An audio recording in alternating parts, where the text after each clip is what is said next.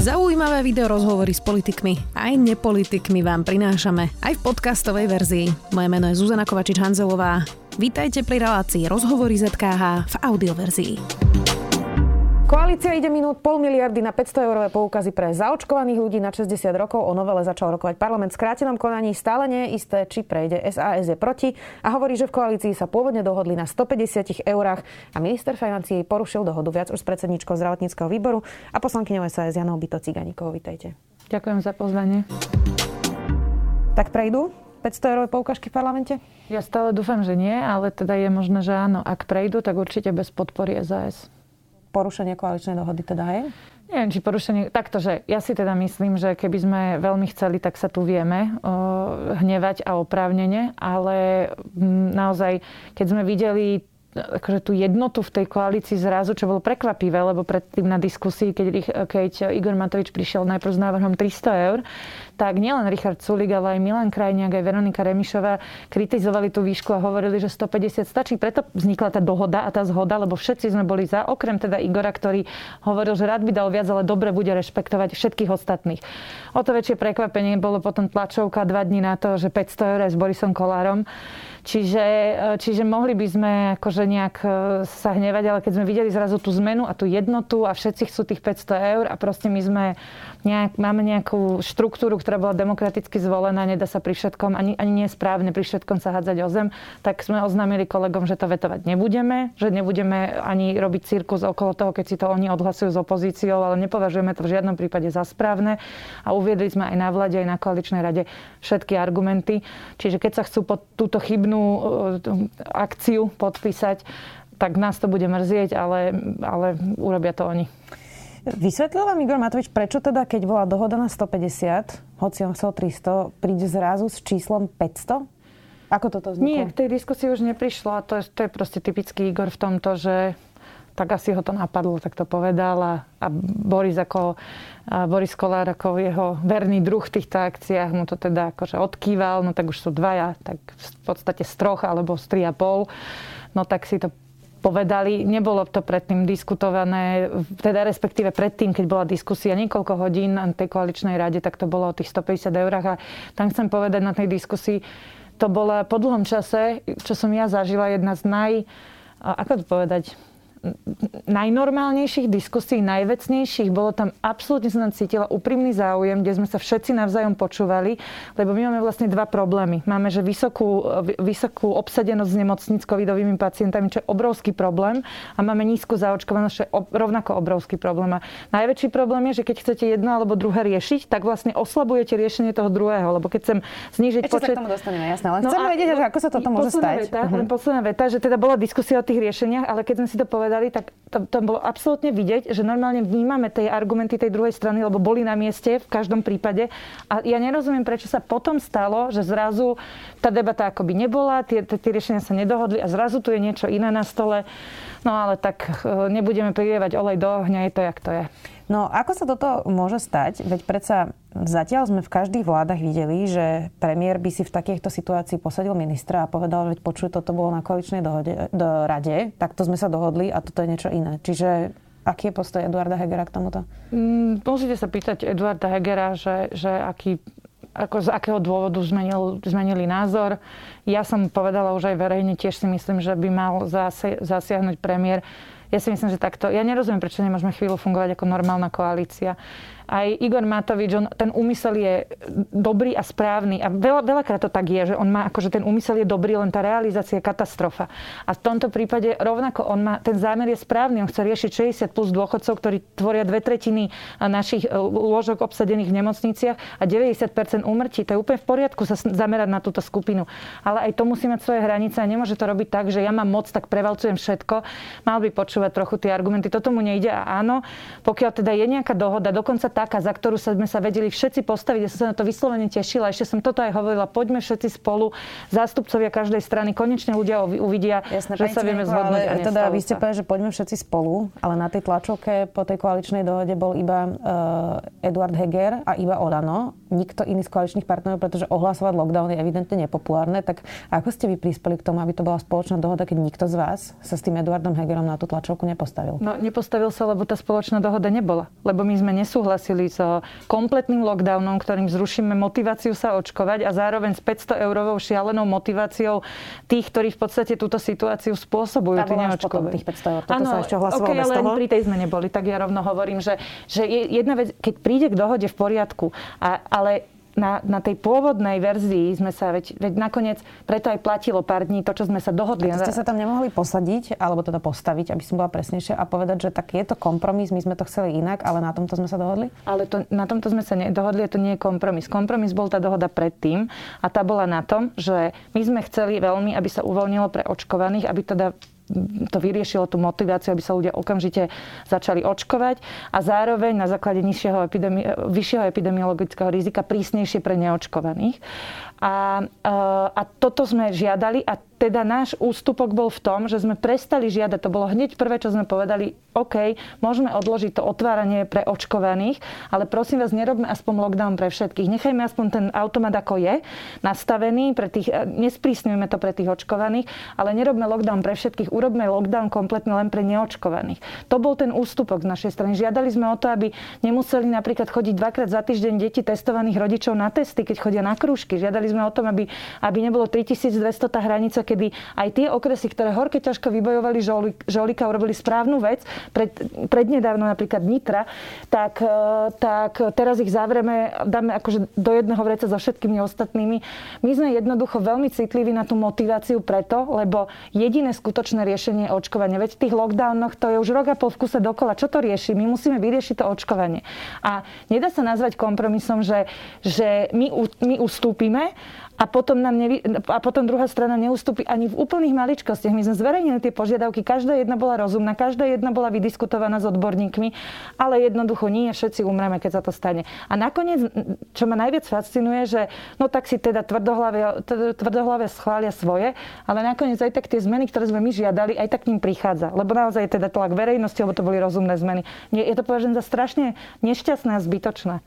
Eh, pol miliardy to je naozaj strašne veľa peňazí. Možno si to bežný človek vôbec nevie ani, ani predstaviť, že čo to je za obrovskú sumu a čo všetko by sa z toho dalo vlastne zaplatiť. Eh, tak skúste mi vysvetliť, eh, hoci ja viem, že vy nechcete hlasovať za pol miliardu, ale ste v koalícii.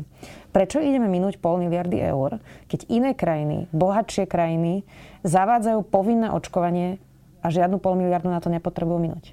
No to napísal pán Tillinger z Dat bez patosu napísal veľmi trefne, že ideme minúť 500 miliónov na, na motiváciu ľudí, ktorých keby sme teda ošetrovali v nemocniciach, tak by to stalo 200 miliónov a keby sme ich zaočkovali, stalo by to 16 miliónov. Tak e, to bolo také najvystižnejší status tomuto, čo som videla. A je to naozaj tak. Ja vám naozaj neviem odpovedať prečo. No, ja, ja, ja... Sa, teraz smeruje tá otázka k povinnému očkovaniu. Aha, tak keď sa pýtate na povinné očkovanie, ano. tak uh, toto je absolútne legitimná diskusia na mieste. My máme dnes večer k stretnutie v klube SAS, máme totiž rôzne názory na toto, mm. ale opäť nemáme rôzne názory na to, či sa treba alebo netreba očkovať. Tam je absolútna zhoda, že treba. A najmä teda... si to nemyslí? Presne preto som chcela povedať, najmä teda dôchodcov, mm-hmm. lebo to si myslí aj pán Vyskupič. Čiže, čiže tam je jednoznačná zhoda. Je zhoda aj napríklad na tej spolúčasti, na, na uh, liečení neočkovaných. Aj tam napríklad aj s pánom Vyskupičom sa vieme zhodnúť, takže to nie je, že on je úplne mimo.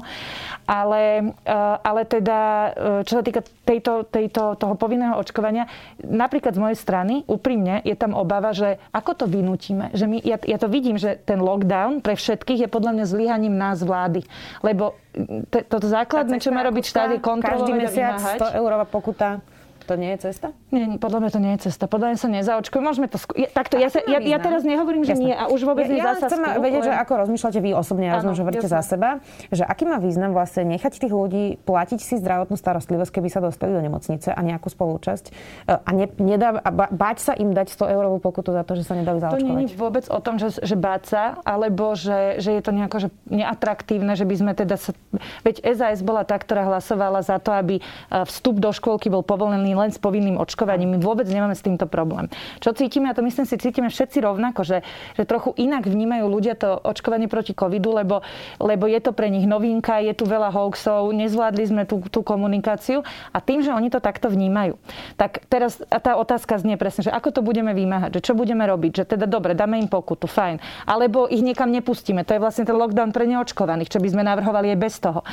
A e, to, čo, to, čo ja mám pocit, ako vnímam zvonka ten, ten, ten, ten, tú spätnú väzbu, to neočkovať sa stalo akoby protestom proti vláde. Že to už, je, to už nie je že racionálne rozhodnutie, to je akože prejav protestu proti tejto vláde a ja sa bojím, že čím viac budeme takto tlačiť, tak tým väčší protest budeme vyvolávať a mám naozaj úprimný pocit, že tá kombinácia motivácií poriadnych, pozitívnych aj negatívnych, viac slobody pre očkovaných, akože menej pre, pre tých neočkovaných na základe vyššieho epidemiologického rizika a zároveň napríklad spoluúčasť na liečbe, to je spravodlivé, lebo je to na základe dôkazov. To je ten rozdiel, že tá liečba už sa stala, už tie, um, už tie peniaze boli dané, čiže tam je úplne na mieste žiadať nejakú spoluúčasť, keď, sme mo- keď to mohol ten neočkovaný odvratiť očkovaním. Prečo by sa to nedalo urobiť napríklad ako v Spojených štátoch, kde môžu zamestnávateľia vyžadovať iba očkovanie teda od svojich zamestnancov? Tam sa to ukázalo ako veľmi efektívne. Čítala som teraz reportáž New York Times o jednej fabrike, ktorá bola prvá, ktorá vlastne dala povinné očkovanie svojim zamestnancom. Má teraz 97%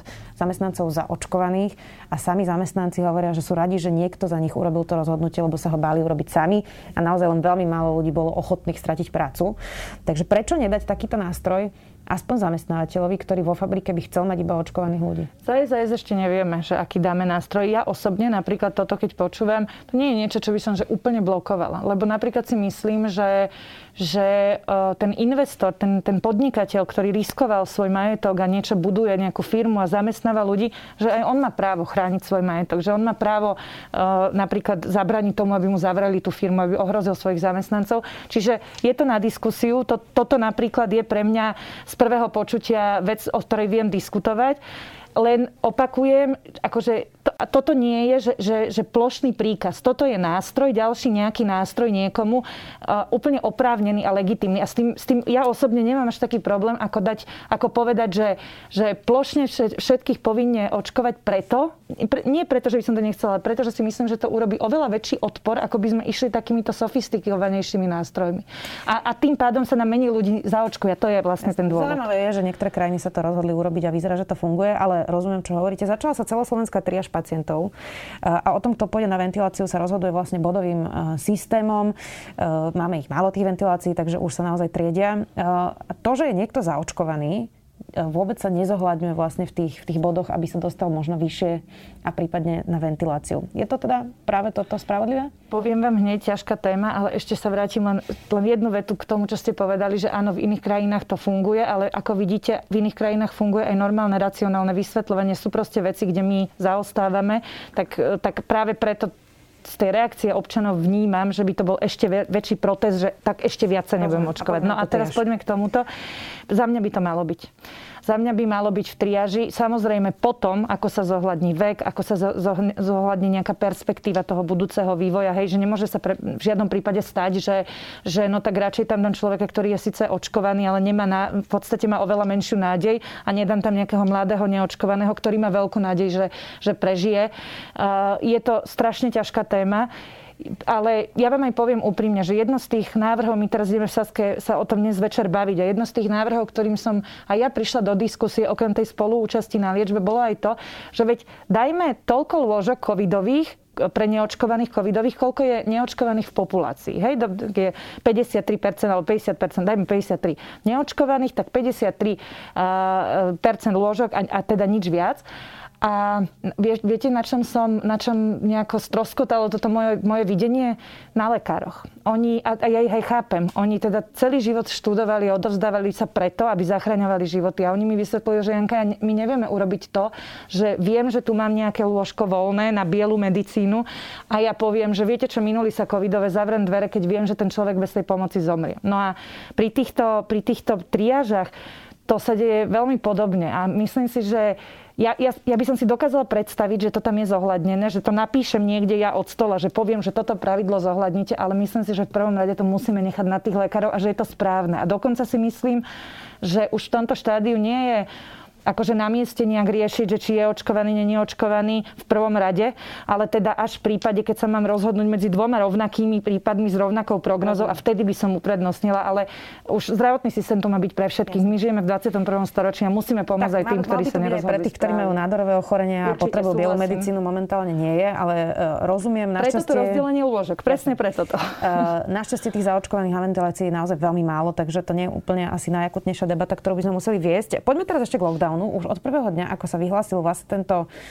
ja neviem, či to je vlastne lockdown, lebo úplne to tak na uliciach nevyzerá.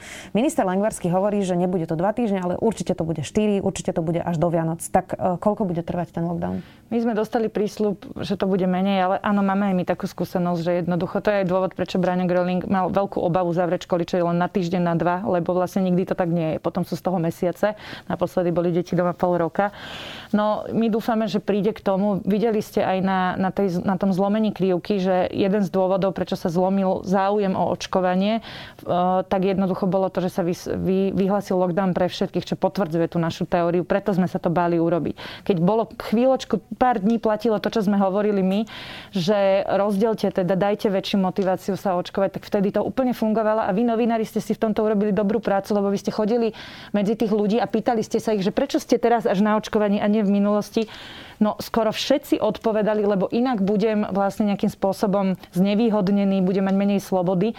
A toto sme vlastne akoby zrušili a ja tomu nerozumiem, že prečo. A ja teda týmto celým pro, introm chcem povedať, my budeme jednoznačne žiadať e, oslobodenie pre očkovaných. Zároveň, to, čo sme aj žiadali, je napríklad aj na tom rokovaní, my budeme z, z, žiadať výrazné zúženie esenciálnych prevádzok. Tam ich je strašne veľa. Potom tí ľudia, akože čo je to za lockdown, keď môžu v podstate všade chodiť okrem, myslím, že ešte aj obú tam je, už len oblečenie zostalo, že kde sa nedá ísť. A, a to oblečenie kúpia v Tesku. Takže to, čo sme urobili, alebo teda v inom inom, prepačte, v inom, v inom nejakom supermarkete. E, čo sme urobili je, že my sme vlastne koncentrovali tých ľudí vo veľkých supermarketoch, zablokovali sme malé prevádzky a demotivovali sme ľudí, ktorí sme majú očkovať. To je neuveriteľné. A vy sa ma pýtate, prečo sme tam nestali. No Nie, no preto to. Viete si predstaviť, že by teraz boli otvorené obchody pred Vianocami, sú naozaj tie obchodné centrá napakované ľuďmi e, a naozaj by boli úplne preplnené. Takže to je to poctivá argumentácia, toto, že sú teraz všetci v supermarketoch. A v tých supermarketoch nie sú teraz tí ľudia, alebo ako? No chodia tam nakúpať potraviny a možno nejaké tričko, ale nechodia nakúpať darčeky napríklad. Myslíte? Myslíte? Myslím. Ja som si istá, že nie. Teda podľa tej mobility, ktorú vidíme, ono sa o tretinu znížila, ale pokiaľ potrebujete kúpiť darčeky, tak oni určite teraz, akože ten rozdiel je, že pôjdu do supermarketu a nepôjdu do toho malého obchodu. A ja teraz opakujem, je to poctivá argumentácia a není poctivejšia argumentácia ako táto, preto, lebo my vravíme, na, pre, veď predsa e, lôžka obsadzujú a, a teda všetky finančné a personálne zdroje míňajú najmä neočkovaných. A my vravíme, otvorte tie obchody iba pre očkovaných. My nevravíme pre všetkých. Hovoríme pre očkovaných, aby aj tí neočkovaní mali sa, motiváciu sa očkovať. My sme napríklad navrhovali, aby aj MHD bol režim e, OTP. No tak vždy to stroskota na tom, že mi kolegovia na vláde povedia... Kto by to kontroloval? Tak. No. A teraz... Ale a teraz, to je pravda. A, a, a, dobre, a teraz je jednoduchšie zavrieť všetkých doma, alebo je jednoduchšie, aby si si štát robil svoju robotu. Veď vymáhať dodržiavanie pravidel je základná, základná povinnosť štátu. Ja rozumiem, ja nehovorím teraz, že 100% odkontrolujeme, ale nehovorte mi, že sa nedá zlepšiť tá kontrola. Jasné, že sa dá. Veď Londýn funguje tak, že vstupujú ľudia do, do autobusov cez tie predné dvere. No tak, aby to Bratislava nezvládla a, a menšie mesta. Vy nehovorte, že sa to nedá. Jednoducho my musíme byť schopní odkontrolovať aspoň lepšie. Nehovorím, že 100%, ale stačí lepšie odkontrolovať a, a na, nastaviť tie nástroje, aby boli odkontrolovať očkovateľní, neočkovaní. A potom môžeme dať viac slobody očkovaným, čím sa zvýši motivácia. A čo to urobí, sme už videli, keď boli najväčšie počty záujmu o očkovanie. Ja som z okolností bola svetkom takej situácie tesne pred tým lockdownom, ešte keď bol OTP režim, teda vlastne očkovaný prekonaný, tuším, iba do obchodných centier už ten posledný týždeň. A stretla som tam policajného prezidenta, ktorý prišiel sa pozrieť na to, že ako to vlastne tie predajne a, a, a, a, a ako to tam uh, kontrolovali. No a uh, ja som teda bola v jednom obchode, kde stál pán, ktorý pozeral sa na covid pasy a prišiel tam policajný prezident a pýtal sa ho, že teda ako to ide a že čo sú tie problémy, s čím sa stretávali. A on mu povedal, že teda boli ľudia strašne agresívni, keď si k tomu vypýtal aj občianský preukaz. Takže od toho ustúpili a teda kontrolujú len tie, len tie covid pasy, tie QR kódy. A on sa ho tak spýtal, že ale však ste mali zavolať policiu. A ja mu na to hovorím, že pán policajný prezident, vie, viete si predstaviť, že pre každého klienta, ktorý prišiel, vy chcete, aby si niečo kúpil, by ste na ňo volali policiu a že teraz by ste koľkokrát za deň museli zavolať policiu. Veď to je predsa naozaj niečo, čo, čo, sa, čo sa nedá robiť. Hej. Tak uh, nedopadlo by to naozaj tak, že keď sa niečo uvoľní pre zaočkovaných, tak keď už v Bratislave, kde je veľmi vysoká zaočkovanosť a, a ľudia nemajú problém s tým očkovaním, sú ľudia agresívni, tak ako to môže vyzerať uh, v nejakých okresoch, kde je 20% na zaočkovanosť, tak tam tá agresivita bude ešte väčšia. Tak to je asi nereálne, nie? V tomto stave rozdelenia spoločnosti, vybičovaných emócií, už sa to asi úplne nedá. Dve veci. Jedna, to, čo ste hovorili, že teraz práve sme v Národnej rade nedávno schválili to, aby bolo teda eh, úplne jasne v zákone napísané, že, je oprav, že, že aj napríklad tento pán v tom obchode je oprávnený žiadať občianský preukaz, čiže má oporu v zákone. A to je jedna vec, čo môže... Bol, ale bol ja len hovorím, že dve veci. Toto je prvá, že teda sme sa snažili nejako dať, dať aj tú oporu v zákone a tú silu tým ľuďom. A druhá vec, vy veľmi správne hovoríte, že je to nerealizovateľné na 100%. A ja, ja, ja toto vôbec nerozporujem. Ale asi uznáte aj vy, že je lepšie kontrolovať napríklad len COVID pasy, aj keď to nebude úplne 100% úspešné, ale keď tam tej prevádzke mám väčšinu očkovaných a je tam, že, že príde tam nejaký jeden podvodník, no tak akože e, až tak strašne není ohrozená tá spoločnosť. Nie je to fér, nie je to, nie je to správne. Ale keď, keď teda nám pomedzi tie kontroly ujde jeden, dvaja, no tak nestane sa nič také úplne strašné, ako keď radšej, aby nám neušli jeden, dvaja alebo desiati, no tak radšej zavreme úplne všetkých doma. Mne toto príde hrozné, že ja rozumiem, že tá, tá úspešnosť nebude 100%, že, že ľudia na Slovensku si nájdu spôsob, ako, ako nejak ten systém obísť, hej.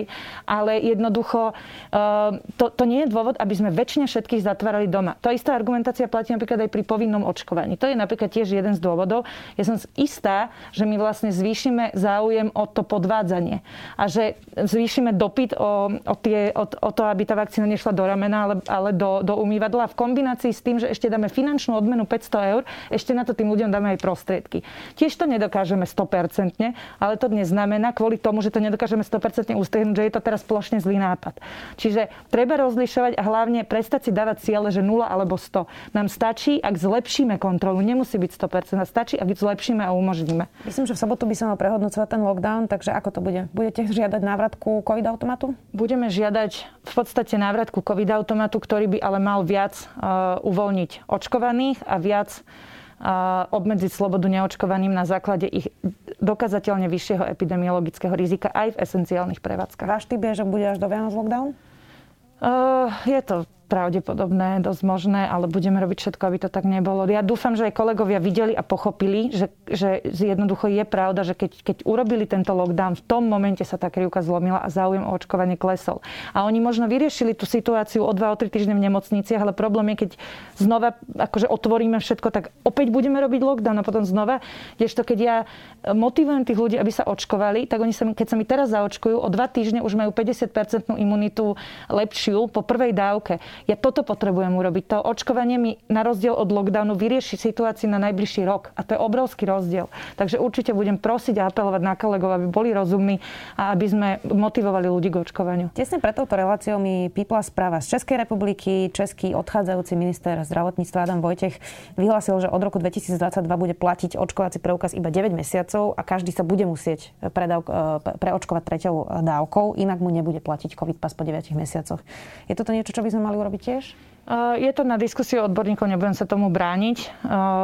Keď sa bavíme teda o tom, že, že vstup do prevádzok len s COVID pasom a, a teda COVID pas dostanete iba keď máte vakcínu, je to úplne vec odborníkov, pokiaľ odborníci povedia, že to má byť 9 mesiacov, ja som s tým OK aj keď mi povedali, že to má byť pol roka. Samozrejme, nech je to teda naozaj za, založené na vedeckých odborných argumentoch a dátach a je to úplne v poriadku potom. Ja som spomínala, že pol miliardy to je naozaj obrovská suma, obrovská. My sme v bode, keď všetky okolité štáty zvýšili platy lekárom aj sestrám, pretože e, odchádzajú odchádzajú zdravotníci zo všetkých krajín, majú s tým problémy aj v Spojených štátoch až proste po uh, Ukrajinu. Uh, my sme nezvyšili ako jediný štát uh, žiadnym zásadným spôsobom vlastne ohodnotenie zdravotníkov, ktorí nám odchádzajú. Máme rekordné odchody sestier, máme odchody lekárov. Tak keď máme pol miliardy na niečo takéto, prečo nemáme pár desiatok miliónov, keď to nazvem tak jednoducho na to, aby sme zastabilizovali súčasný zdravotnícky personál, keď okolité štáty to všetky urobili už hneď po druhej vlne pani redaktorka. Igor Matovič sa rozhodol ísť cestou rozvratu verejných financií. A vo veľkom ho pritom roztrieskáva Olano, sme rodina aj teda zvyšok za ľudí. A nám to, ne, ako toto primárne, prečo nám to vadí, okrem toho, že zlá motivácia, zlé nastavenie a tak ďalej, a priestor pre korupciu, nám to vadí aj preto, lebo rozvracia tie verejné financie, čo inými slovami znamená, že tie peniaze budú chýbať inde. A vy ste presne pomenovali, kde napríklad. Ja, ne, ja sa nemôžem dívať na to, že v rozpočte pre zdravotníctvo ja mám všeho všudy 11 miliónov na budúci rok navyše pre sestry, čo znamená 30 eur pre jednu navyše mesačne. To je smiešne, prepačte, keď, keď viem, ako okolité krajiny zvyšujú. A my by sme z týchto peňazí mohli dať každej sestre odmenu 17 tisíc eur alebo by sme mohli, že, že 2000 eur, lebo 17 je fakt veľa, hej, tak dajme, že 2000 eur. A ešte by sme mohli, navyše by nám zostalo 450 až 550 miliónov na to, aby sme uh, pri, pribrali nové sestry zo, zo zahraničia. To je neskutočný peniaz. 5 rokov by živnostníci nemuseli od, odvádzať dane žiadne, aby, aby, vy, aby vykryli to, čo ide Igor Matovič minúť. Máte úplnú pravdu a to nie je len, že teraz sa o tom tak bavíme, že však mimochodom, to je, to je tá personálna otázka v zdravotníctve je už niekoľko rokov najzásadnejšia a najzákladnejšia. Dobre, to minister Lengvarsky vôbec otvára to minister Langvarský stále, veď akože nakoniec aj na zdravotníckom výbore my sme naozaj nenechali ja osobne ani na ministerstve financií, ani na ministerstve zdravotníctva, ani nitku suchu. Aj pri tých vyjednávaniach, ja som kritizovala pána Langvarského, že aj teda súhlasil s rozpočtom. Bolo to na základe toho, že mu bolo prislúbené, že bude vrátených do systému 230 miliónov, ktoré zobral, zobralo ministerstvo financií z rezortu zdravotníctva. To už sú komplikované veci. Podstata je, samozrejme, že musíme, a, a veľmi radikálne a, a, a naozaj razantne, razantne zvyšovať platy najmä sestier, ale vôbec by nevadilo aj niektorých odborností lekárskych, lebo aj tie nám chýbajú, ale najmä sestier. A míňať peniaze takýmto spôsobom je obrovská chyba. Ja som bola pri diskusiách, kde, kde žiadal minister financí peniaze pre e, personál zdravotnícky, kde, kde jednoducho, pamätám si, že Milan Krajniak žiadal nejakých 2,4 milióna na nejakých v sociálnej oblasti pracovníkov, na ktorých sa naozaj akože evidentne neférovo náhodou zabudlo, nebolo to zámerne, ale vznikla taká situácia, alebo pani Kolikova 7 miliónov, tuším, pre, pre sudcov. To rad radom Igor Matovič odmietal, nie sú peniaze, nie sú. A potom príde s 500 miliónov odmetov a všetci ho v tom roztreskávajú. To, to je neuveriteľné a je to otázka úplne na mieste a podľa mňa to je veľká chyba a veľká nespravodlivosť, lebo tie peniaze budú chýbať a jasné, že sa mali dať v prvom rade na zdravotníckých pracovníkov. A všetci na to doplatíme, ak sa tie peniaze nenajdu. Igor Matovič vyhlásil, že Marek Krajči bol lepší minister, ako je minister Lengvarský. Vy si o tom myslíte čo? A tak Marek či Marek, e, prepačte, Igor Matovič vyhlasil aj, že si sám písal diplomovku. Marek, e, Igor Matovič vyhlasuje proste veci, ktoré nie sú úplne pravda a nie je to pravda ani v prípade Mareka Krajčího. Čiže považujete Lengvarského za lepšieho ministra? Určite áno. Na, napriamo komunikuje úplne jasne, nemá problém sa s nikým stretnúť, nesúhlasím úplne so všetkým, čo povie. V prípade toho plošného lockdownu napríklad nemáme, máme úplne rozpor a napriek tomu dokážeme normálne komunikovať a nemáme žiadny problém. Toto je to najdôležitejšie. Zároveň je odbornou autoritou aj pre tých lekárov, aj pre tú eh, odbornú obec. Vidím, akým spôsobom ho vnímajú a komunikujú a toto teraz potrebujeme v týchto ťažkých časoch. To ale úplne nesedí pri reforme nemocníc. Proti sú už aj župy, aj viacerí odborníci a viaceré odborné organizácie a volajú potom, že sa vlastne nedá urobiť eh, reforma a eh, rušenie alebo reprofilizácia lôžok, keď nemáme zásadnú reformu ambulantnej starostlivosti. A ktoré župy a ktorí odborníci sú proti? Myslím si, že pán Vyskupič, pán Lunter No, pán Vysolajský? Vys, pán Vyskupič, ne, ne, neviem o tom, že by bol proti. Ne, nemyslím z Osasky, ale Župana Vyskupič. Áno, Župan, neviem o tom, lebo, lebo teda jeho lekárka z jeho kraja, veľmi šikovná, uh, hlavná lekárka mi práve volala, že oni podporujú túto reformu a že je veľmi potrebná. Uh, čo sa týka tých organizácií, tak pýtam sa na to preto, lebo chcem zdôrazniť, že ono to tak vyzerá, že po, postaví sa pár ľudí na tlačovku, že my sme proti, ale nie, a nie je to tak v tomto prípade vôbec v podstate.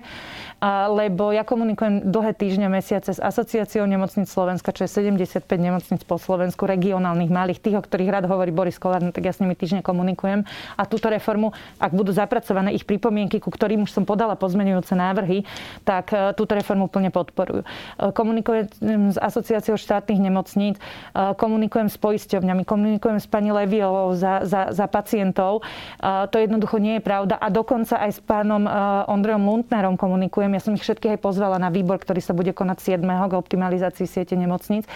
A jedine teda uh, všetci podporujú reformu, pokiaľ priejde pozmeňova, ktorý sme spoločne zložili. Jedine pán Lundner by chcel ešte navyše nejakú, nejakú garanciu toho, že začnú sa robiť v nemocniciach zmeny až potom, ako sa urobia zmeny v ambulanciách. A ja sa chcem vysvetliť a vysvetlím stále dokola, toto nie je možné. Totiž, ak ideme robiť optimalizáciu siete a ideme teda meniť tie oddelenia, tak často ich meníme aj preto, lebo máme oddelenia, kde sa robí 17-20 operácií za rok, ale na fungovanie oddelenia potrebujete troch lekárov, aby ste vykli 24-7 režim. A títo lekári jednoducho nie sú vyťažení na 100%, keď je tam menej operácií. Takže dôsledkom tejto reformy, a teda hovorím to na rovinu, má byť aj to, že nejaká časť lekárov prejde na vyššie excelentné pracoviska, ale nejaká časť si otvorí ambulanciu.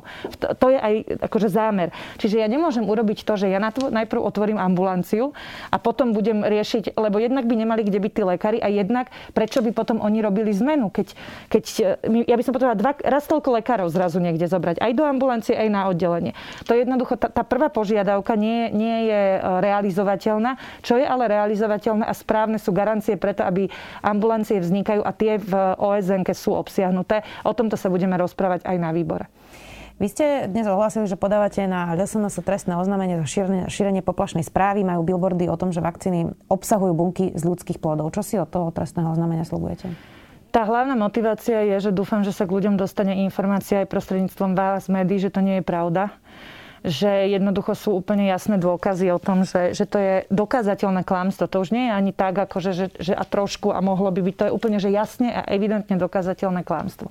Toto je môj hlavným cieľom, aj, aj keby to malo byť hneď len, že 1, 2, 10 ľudí, ktorí, ktorí sa nešli zaočkovať, lebo si mysleli, že, že, že naozaj tá vakcína niečo takéto obsahuje a teraz sa dozvie, dozvedia, že, že ich oklamali a že teda sa pôjdu očkovať, tak budem rada, lebo to tým ľuďom môže zachrániť život. Ak teda dostane potom nejakú sankciu ešte aj les SNS, tak to je len príjemný bonus, ale hlavným cieľom je, aby sa ľudia dozvedeli, že sú klamaní. V čom je to iné ako nejaká politická kampaň, kde politici slubujú hoci čo, hoci komu a, a napíšu si nejaké slogany?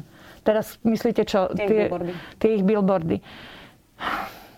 Ono je to možno teraz iné, lebo vo svojej podstate no tak konajú nejak tak typicky, uh, typicky povrchne ale iné je to v tom, že čo je pre mňa že aj ľudsky nepochopiteľné, že oni, zasiahujú, oni sa snažia zasiahnuť to najhlbšie, tú najhlbšiu vieru v dobro ľudí. Ako ja, ja naozaj, že, že nejakého náboženský, veriaceho človeka, e, tak ja, ja ho vnímam tak, že oni mu teraz zasahujú do toho úplne najbolestivejšieho miesta a hovorím to preto, lebo vidím, čo, v, čo, čo vzbudzuje v nich e, debata o potratoch, o interrupciách a teraz oni napíšu niečo takéto, čo vedia, že ich zasiahne s cieľom, aby si urobili teda kampaň a s výsledkom, že tí ľudia skončia v nemocnici a možno mŕtvi. To je pre mňa niečo, to je tak, tak šialená úroveň necitlivosti, že ja, ja neviem, akože pre mňa to bolo neuveriteľné, keď som to videla, že naozaj až takto. A zaujímavé bolo, ja som to včera hovorila, pána, pána Beluského som stretala, pána Katlebu som nevidela v parlamente, tak som sa pristavila pri pánu Beluského a hovorila som mu, že idem teda podať na nich trestné oznámenie, aby o tom vedeli, prišlo mi to korektné, že budem k tomu robiť tlačovú konferenciu. A jeho slova bola, že aj on bol prekvapený, že také billboardy boli. Čiže asi to nie je tak, že v tej strane si to všetci myslia. Môže, môže to byť tak, že možno k tomu došlo nie úplne zhodou, hej, že, že netuším, ako, však to bude, bude preverovať policia, že netuším, ako k tomu prišlo. Ale v každom prípade takéto veci sa nesmú diať a už vôbec nie v tejto dobe a poviem to za maximálne neludské prvom rade. Posledná otázka. Um, nemotá sa táto vláda v neschopnosti vlastne rozhodnúť lebo vy dokola rokujete, dokola sa dohadujete, potom sa na niečom dohodnete, ale niečo úplne iné sa dá von, potom má niekto tlačovku, ale niečo úplne iné sa napíše do všetkých tých rozhodnutí. Teraz tu diskutujeme o tom, že dva týždne lockdown, nakoniec bude mesiac, možno dlhšie. Tak to vyzerá, že chýba asi niekto, kto by buchol po stole a povedal, že ideme takto. Myslím si, že, ma, e, že vláda sa nemotá v tom, že nevie rozhodnúť. Myslím si, že sa motá v tom, že dohody neplatia. A toto je a bude vždy problém. Keď raz my strávime 4-5 hodín rokovaním o nejakom riešení nejakého problému a dohodneme sa na niečom, za čím stoja všetci. A potom si Igor Matovič pri roztliskavaní Borisa Kolára spraví tlačovku úplne inú a ešte mu to akože mu na to ani premiér nič nepovie, no tak naozaj e, takto nevyzerá vláda, ktorá vyzerá, že, že vie, čo robí. A samozrejme, že tí ľudia to vnímajú veľmi citlivo a správne to vnímajú citlivo. Takto by to vyzerať nemalo, ale naozaj nie je fér, akože nie je fér možno z môjho pohľadu to poviem, od nás požadovať, že teda aby to fungovalo, tak máme súhlasiť so všetkým alebo s hocičím, lebo pán Matovič prichádza veľmi často s tak extrémnymi nápadmi a tak extrémne nepremyslenými, že musí tu byť niekto, kto bude strážiť verejné financie a nejakú základnú racionalitu v tých návrhoch. A niekto, kto teda povie, my sa snažíme naozaj, že interne, ale keď už teda príde napriek tomu, že máme normálne, že vecné argumenty, veď teda vnímate, že sú vecné, napriek tomu to príde do parlamentu, no tak už musíme vysvetliť, prečo sme proti. To, to, ani nás to neteší, ale jednoducho tu si musí urobiť premiér poriadok. Bohužiaľ. Ďakujem veľmi pekne, poslankyňa SAS a predsednička zdravotníckého výboru Jana Byto Ciganíková. Ďakujem. Ďakujem ešte raz za pozvanie a pekný deň prajem a choďte sa očkovať, ak ste neboli. Počúvali ste podcastovú verziu relácie Rozhovory ZKH. Už tradične nás nájdete na streamovacích službách, vo vašich domácich asistentoch, na Sme.sk, v sekcii Sme video a samozrejme aj na našom YouTube kanáli Denníka Sme. Ďakujeme. Volám sa Barbara Mareková a v denníku ZME pre vás pripravujem podcast Ľudskosť, kde sa rozprávame o mentálnom zdraví, lebo každý si v živote niečím prechádzame a ja verím, že nám pomáha o tom hovoriť, aby sme nezabudli, kto naozaj sme pod všetkými rolami, ktoré v živote máme. Podcast Ľudskosť vychádza každý štvrtok a nájdete ho vo všetkých podcastových aplikáciách.